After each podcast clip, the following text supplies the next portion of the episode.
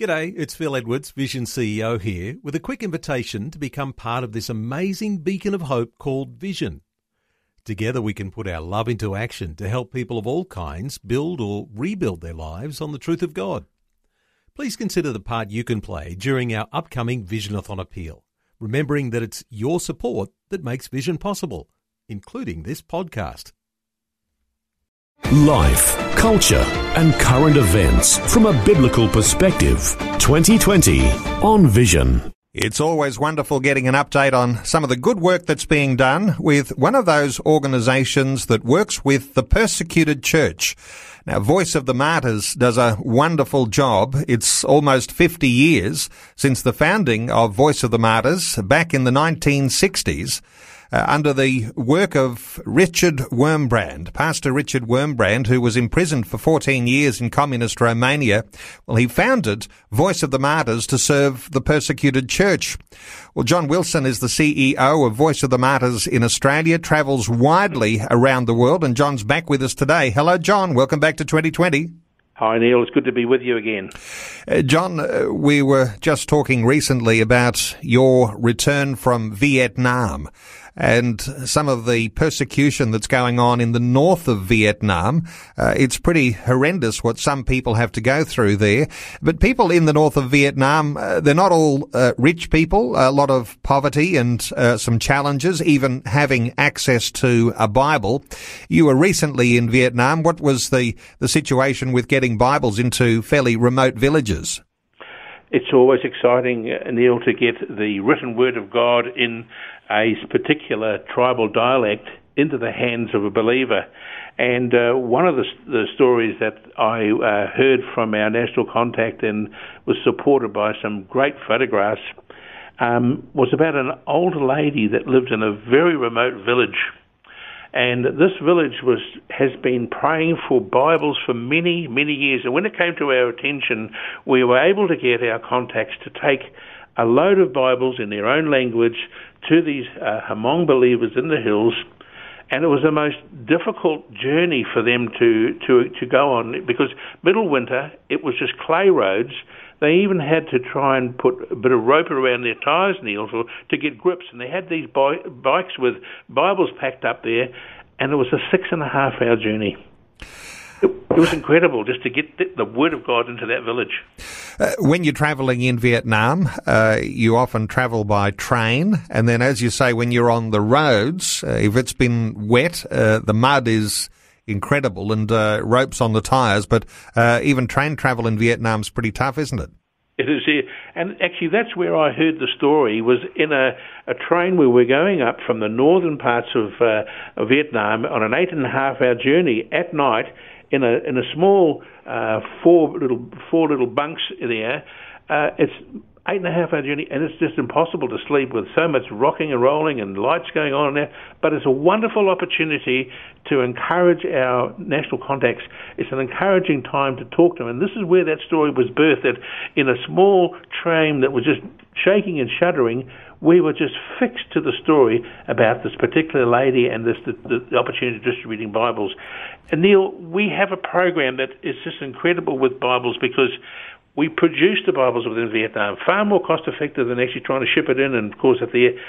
They're printed with a good quality printers, but they are delivered secretly at night often in the middle of the night, one or two o'clock, even in the morning, and it's delivered to remote places like in the jungle where motorbikes come from nowhere. And within five minutes, there's three stacks of cartons on the motorbikes, and 20 motorbikes just disappear into the night. And we had had this allocation of Bibles sent to us for our motorbike couriers to pick up and to go into this particular village. Now, delivering the Bibles at night under cover of darkness, and it's by stealth, as you say. Uh, there's uh, people on motorbikes, they've got boxes of Bibles. Uh, they all sort of arrive, drop them off, and leave. Uh, what's the penalty for, for having Bibles in Vietnam? Uh, how tough is it? Is there a crackdown that's going on under the communist regime there? Uh, what's it like, John? Well, even to have a Bible in some parts of northern Vietnam is virtually a criminal offence according to their jungle law.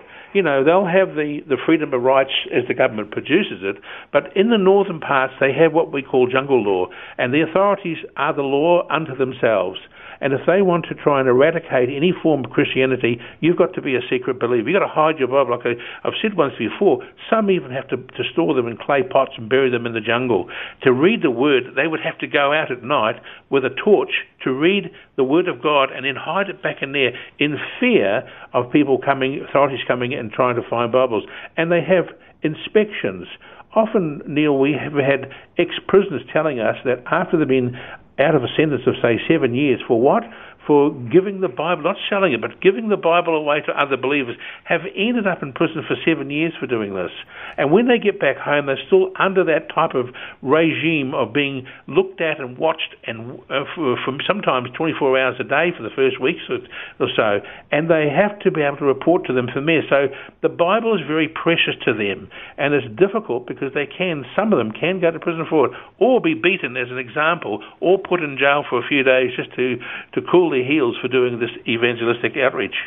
And John, there's stories of miracles happening as yes. well in some villages, and I know that there's one about a, a woman that you've begun to mention. Uh, tell us that story. Yes. I was just so excited here on this train late at night hearing the story in the early hours of the morning. And uh, our team had arrived basically with their Bibles.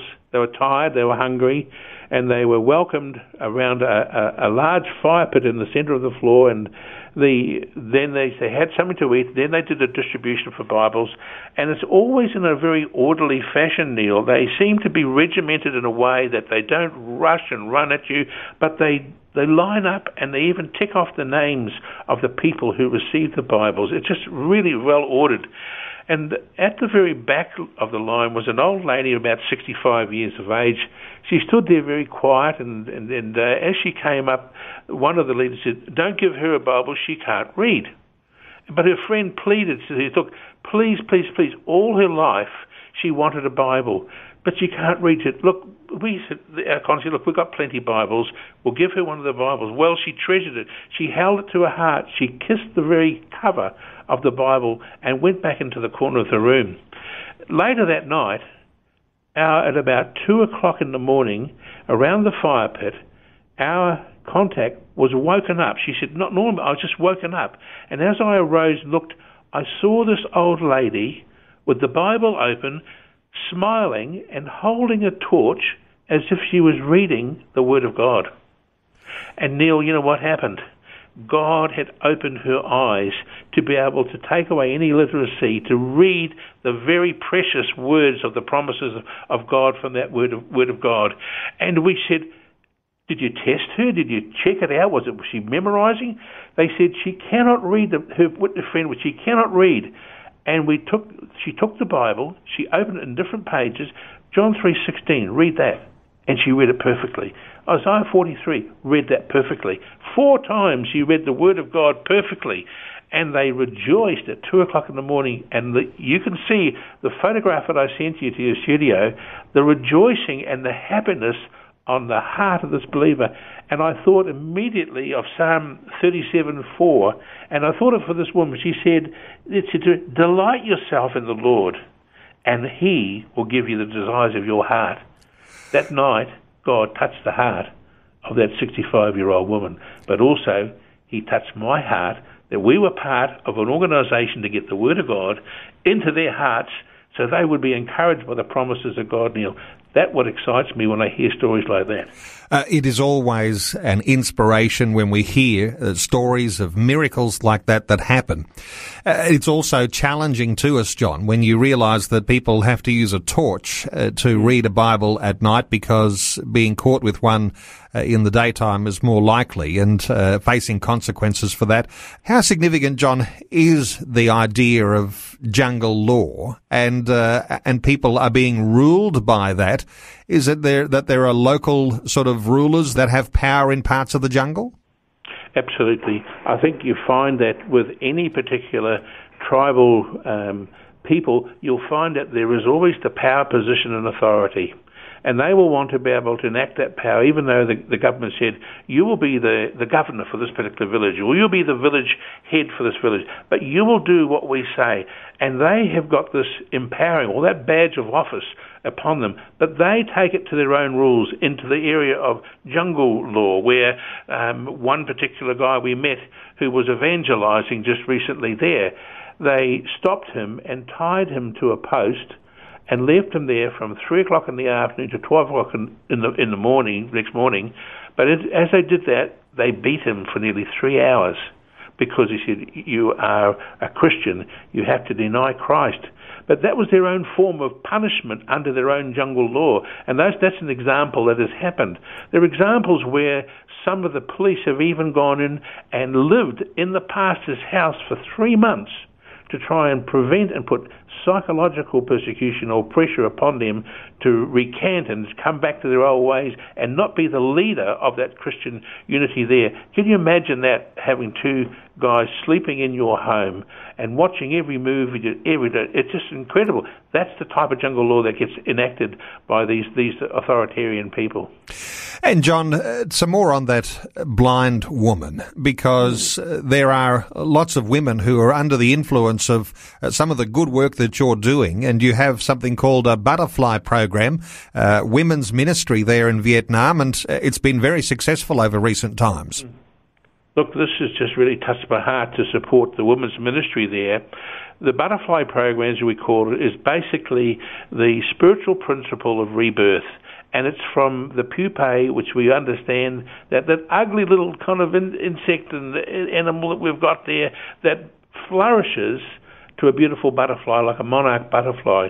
And what has happened is that the woman has has been not been able to understand their true spiritual role as a pastor's wife, as a mother, as as a, a leader in the church, and also their own self worth.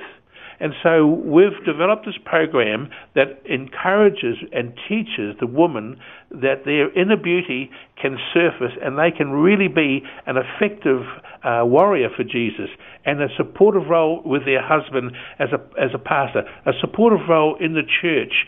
But really, the self worth is one of the big things we've seen. Ladies who would always have their heads held down, these ladies now, after being ministered by this butterfly program, are holding their head high for Jesus.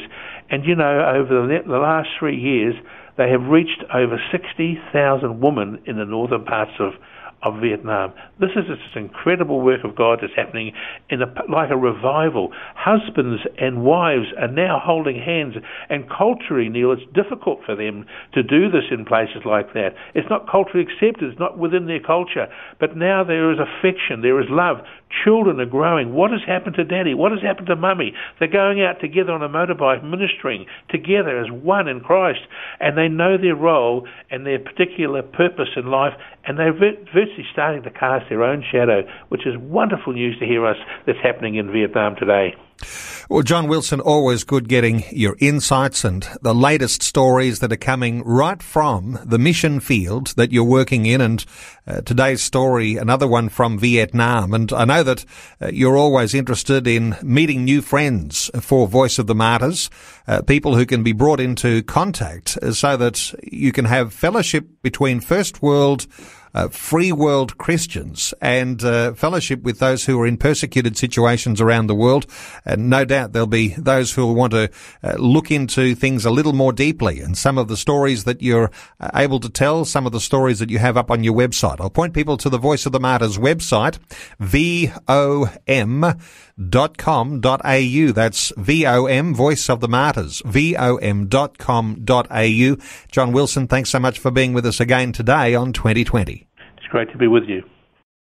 Before you go, thanks for listening. There's lots more great audio on demand, or you can listen to us live at visionradio.org.au. And remember, Vision is listener supported. Your donation, large or small, will help us continue connecting faith to life for hundreds of thousands of people across Australia and around the world. Learn more or donate today at visionradio.org.au.